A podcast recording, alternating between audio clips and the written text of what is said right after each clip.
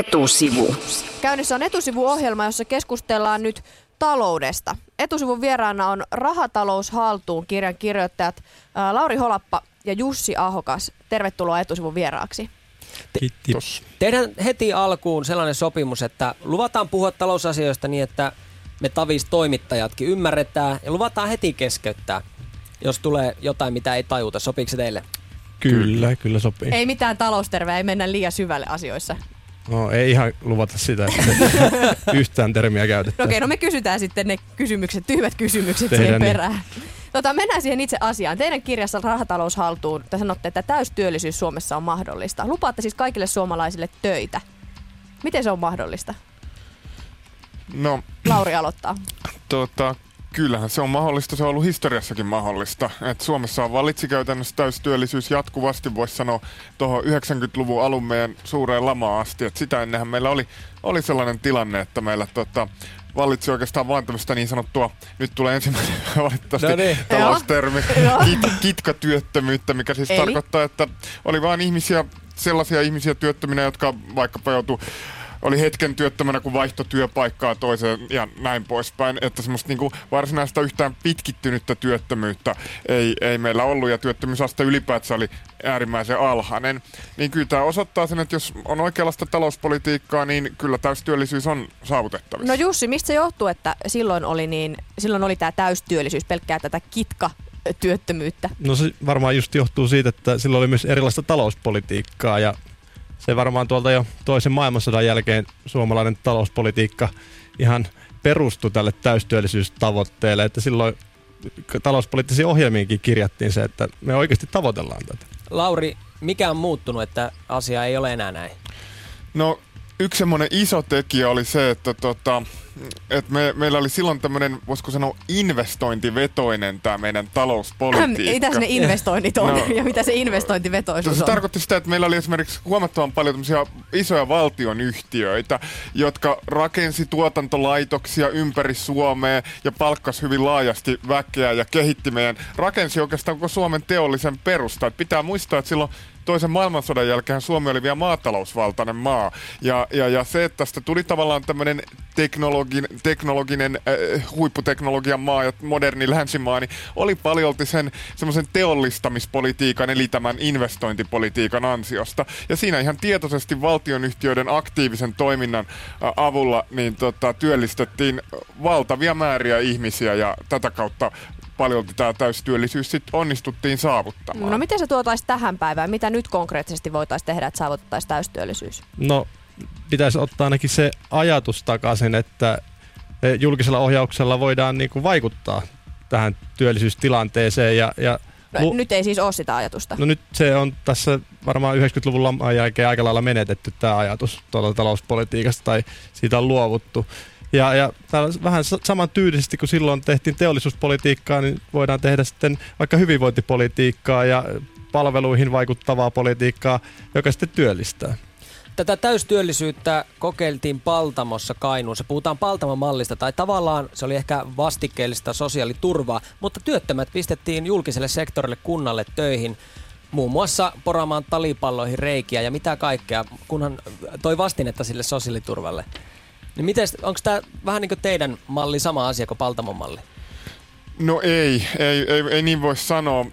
Paltamon malli, siinä oli paljon positiivisia piirteitä ja jotain tämän tyyppistä ohjelmaa voidaan käyttää yhtenä pienenä niin kuin osasena tämmöisessä laajemmassa täystyöllisyyspolitiikassa, mutta ehkä se kuitenkin keskeisimmin meillä liittyy tämmöiseen ö, asiaan, ö, nyt, nyt en voi välttää, ilmeisesti nyt on jo investoinnin sanonut, Kyllä. mutta nyt sitten pitää käyttää ikään kuin kolmas tästä hatusta, eli termi kokonaiskysyntää. Tämän kokonaiskysynnän ylläpitäminen on se keskeisin tekijä meidän ää, tota, tämmöisessä Eli, täystyöllisyyspolitiikan eli val, agendassa. valtio myöskin osallistuu selkeästi Joo, eli, eli siis kokonaiskysynnällä tarkoitetaan sitä, että kuinka paljon meillä vallitsee kaikki, kuinka paljon meillä yksityisellä sektorilla halutaan hankkia erilaisia tavaroita ja palveluita. Kuinka, kuinka paljon niitä halutaan käytännössä ostaa. Ja mitä enemmän tavallaan tätä kysyntää vallitsee, niin sitä parempi meidän työllisyystilanne myös on. Mm. No miten se siis konkreettisesti tehtäisiin? Just näillä valtionyhtiöillä, mitä te sanoitte. No ei sitä välttämättä tarvi suurella valtioyhtiölläkään tehdä, että voidaan voidaan löytää myös erilaisia muunlaisiakin kysynnän säätelyn keinoja, mutta tärkeintä tässä on se, että, että silloin kun yksityinen sektori ei sitä, sitä kysyntää sinne talouteen tuota tarpeeksi, niin sitten julkisella kulutuksella tavalla tai toisella niitä tulovirtoja eli rahavirtoja talouteen luodaan ja sitä kautta kysyntää. Jussi Ahokas, mitä se julkinen kulutus on? No se, se on sitä, että, että julkisyhteisöt, kunnat ja valtiot tekee sitten ö, jonkinlaisia ostoksia markkinoilla, ö, myös tietysti työmarkkinoilla, eli työllistää suoraan ihmisiä. Mutta kun meillä ei ole rahaa, kun tämä pitää tehdä velaksi, me ei haluta tehdä sitä velaksi. Joo, tämä onkin meidän kirjan yksi keskeisiä kysymyksiä, tämä velkapelko. Nimenomaan, että pitäisi ottaa lisää velkaa, vaikka meillä on jo ihan hirveästi velkaa. Tämän vuoden lopussa melkein ehkä 100 miljardia. No me ei välttämättä olla sitä mieltä, että pitäisi ottaa lisää velkaa, varsinkaan julkisen sektorin, ja meidän talouspolitiikka ehkä pystyy vaikuttaa tähän jotenkin. Jussi Ahokas, Lauri Holappa, olette kirjoittaneet kirjan Rahatalous haltuun ja puhutte sen täystyöllisyydestä ja me puhuimme siitä juuri äsken täällä. Ja se onnistuisi ilmeisesti vel- velkaa ottamalla, niinkö se menee? No, niin, muuten korjauksena, että poliittisen taloustieteen tutkija taisi olla oikein titteli itselleni, mutta ei siinä, ei siinä sen kummempaa. Ö, niin tota, Öö, joo, siis peruskysymys on, on siinä, että tämä leikkauspolitiikka vaan heikentää meidän työllisyystilannetta tällä hetkellä. Eli tämä niinku pa- pakonomainen öö, niinku, öö, tavallaan tämmöinen sopeut, sopeuttaminen, jossa me pyritään jatkuvasti vaan leikkaamaan ja kiristämään verotusta, niin heikentää itse asiassa meidän kokonaiskysyntää ja siten tota, nimenomaan heikentää sitä yritysten valmistamien tavaroiden ja palveluiden kysyntää, eli, eli, to, eli toisin sanoen yritykset on entistä vähemmän halukkaita palkkaamaan uusia työntekijöitä. Tästä meidän työllisyystilanne huononee. Te lupaatte Jussi ja Lauri tässä kirjassa haastaa suomalaisen virallisen taloustotuuden. Onko tämä yksi sellainen taloustotuus, joka meillä vallitsee, että nyt täytyy leikata, jotta valtion velka ei kasva? No nimenomaan se on yksi niistä ja ehkä yksi keskeisimmistä tai ehkä kaikkein se tärkein. Ja tämähän on mennyt ihan nyt siihen, että poliitikot vain kilpailevat, että kuka, kuka sanoo isoimman, suurimman leikkausluvun ja, ja tota, joku sanoo kolme miljardia, joku sanoo, että pitää olla kahdeksan. Että, et, ja just tä, tä, koska tämä johtaa siihen kurjustuvaan taloudelliseen kehitykseen leikkaamalla kokonaiskysyntää ja viemällä yrityksiltä ja kotitalouksilta uskon siihen parempaan taloudelliseen huomiseen, niin eihän siinä ole mitään mieltä tällaisessa politiikassa. No miksi poliitikot sitten tekee tätä? Miksi ne ei kuuntele fiksumpaa ja toimi niin kuin te sanotte? No se varmasti liittyy siihen, että tämä on tavallaan semmoinen vahva paine, joka esimerkiksi valtiovarainministeriöltä tulee. Monet poliitikot ei katso, että tavallaan muita vaihtoehtoja olisi olemassa. Että meillähän on hyvin yksiäänistä tämä keskustelu. Että Ketkä niin kuin... sitä yksiäänisyyttä luo? No, voisi sanoa valtiovarainministeriön merkittävät virkamiehet ja sitten monet suomalaiset tunnetut no, taloustieteilijät. Jos kuka, kuka luo, luo yksiäänisyyttä mun puoli ysi uutisissa telkkarissa? No, voin mä luetella tästä Suomen tunnettuja ekonomisteja, että, että tota, Suomesta ei niin löydy tällä hetkellä montaakaan ekonomistia, jotka olisivat tavallaan tämmöisen... Ää, tuota, elvyttävän talouspolitiikan kannalla. Et, tota, en, en mä tiedä, tota, halutaanko me... Ei me varmaan lähdetä nimeämään ketään, mutta Aa. katsokaa talousuutisia, niin no mistä... sieltä listauksen saa helposti. Mutta eikä ne kiusallaan sitä, sitä tee?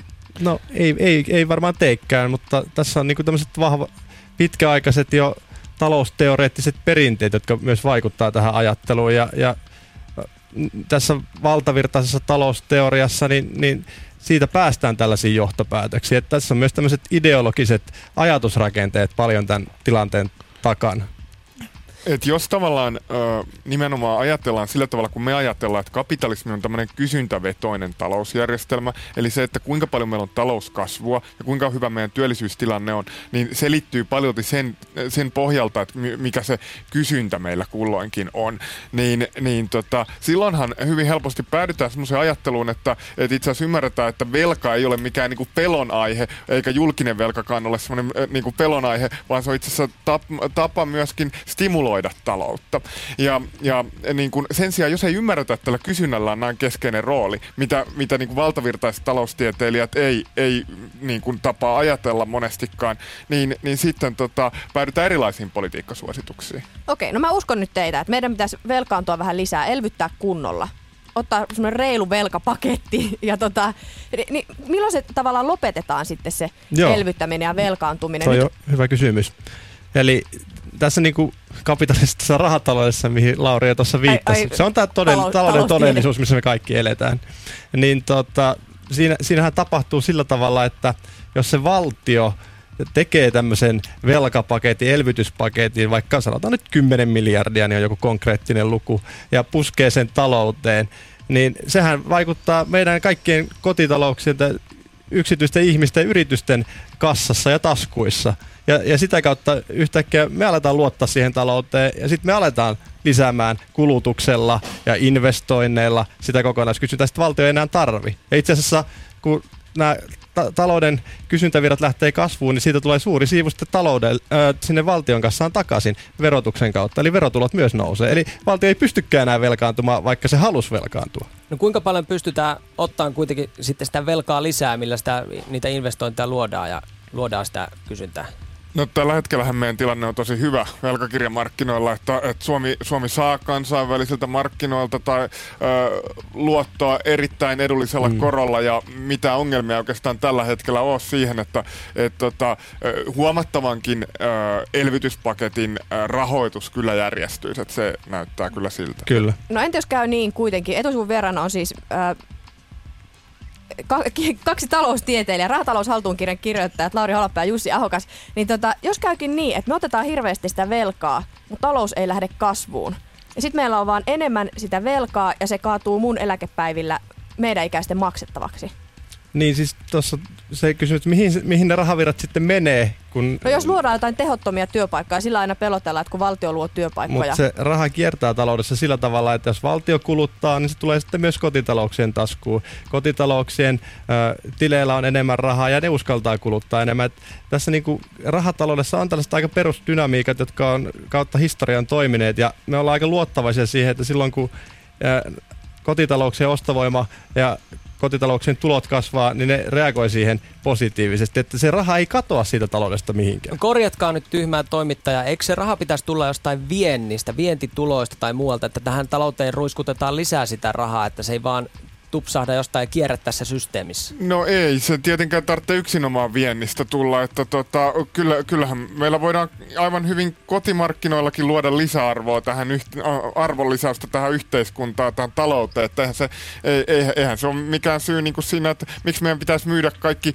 arvokkaat ö, niin kuin, mm. ja hyödylliset hyödykkeet ulkomaille, että yhtä hyvin se lisäarvo voi sieltä syntyä sitä paitsi kotimarkkinoilta, mutta sitä paitsi siinä on se kysymys, että jos kaikki maat yrittäisi vaan jatkuvasti viedä, niin missä, mistä tulisi sitten se kysyntä niille tuotteille? Jossainhan täytyy olla mm. myös se paikka, jossa kulutetaan ja ostetaan. Et ei kaikki voi olla vien, vientiä. meidän kirjassa yksi keskeinen pointti on se, että rahataloudessa niin jokaisessa liiketoimessa pitää olla aina ostaja ja myyjä.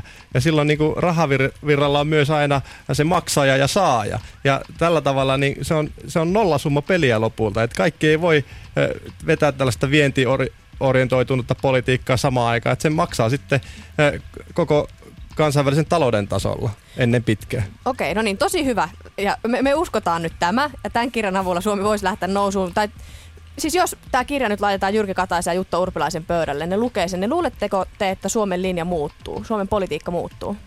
No ei välttämättä suoraan sen seuraavaksi, jos ne lukee sen, mutta jos ne omaksuu nämä ajatukset, niin varmasti. Kyllä. Onko se mahdollista? Ei, en tiedä. Kova luotto, miksi? Ö, siis mä uskon, että muutos on mahdollinen, mutta mä en usko, että tämän hetkiset mainitut pääministeri ja valtiovarainministeri tulee olemaan sen muutoksen airut. Niin, kyllä se muutos, se vaatii tämmöistä laajempia ajatusmallien muutosta ja, ja ehkä se meidän näkemys on yleensäkin se, että poliitikot tulee sitten siinä viime tingassa mukaan No siihen. ketkä sen sitten kun- muutoksen sitten voi tehdä?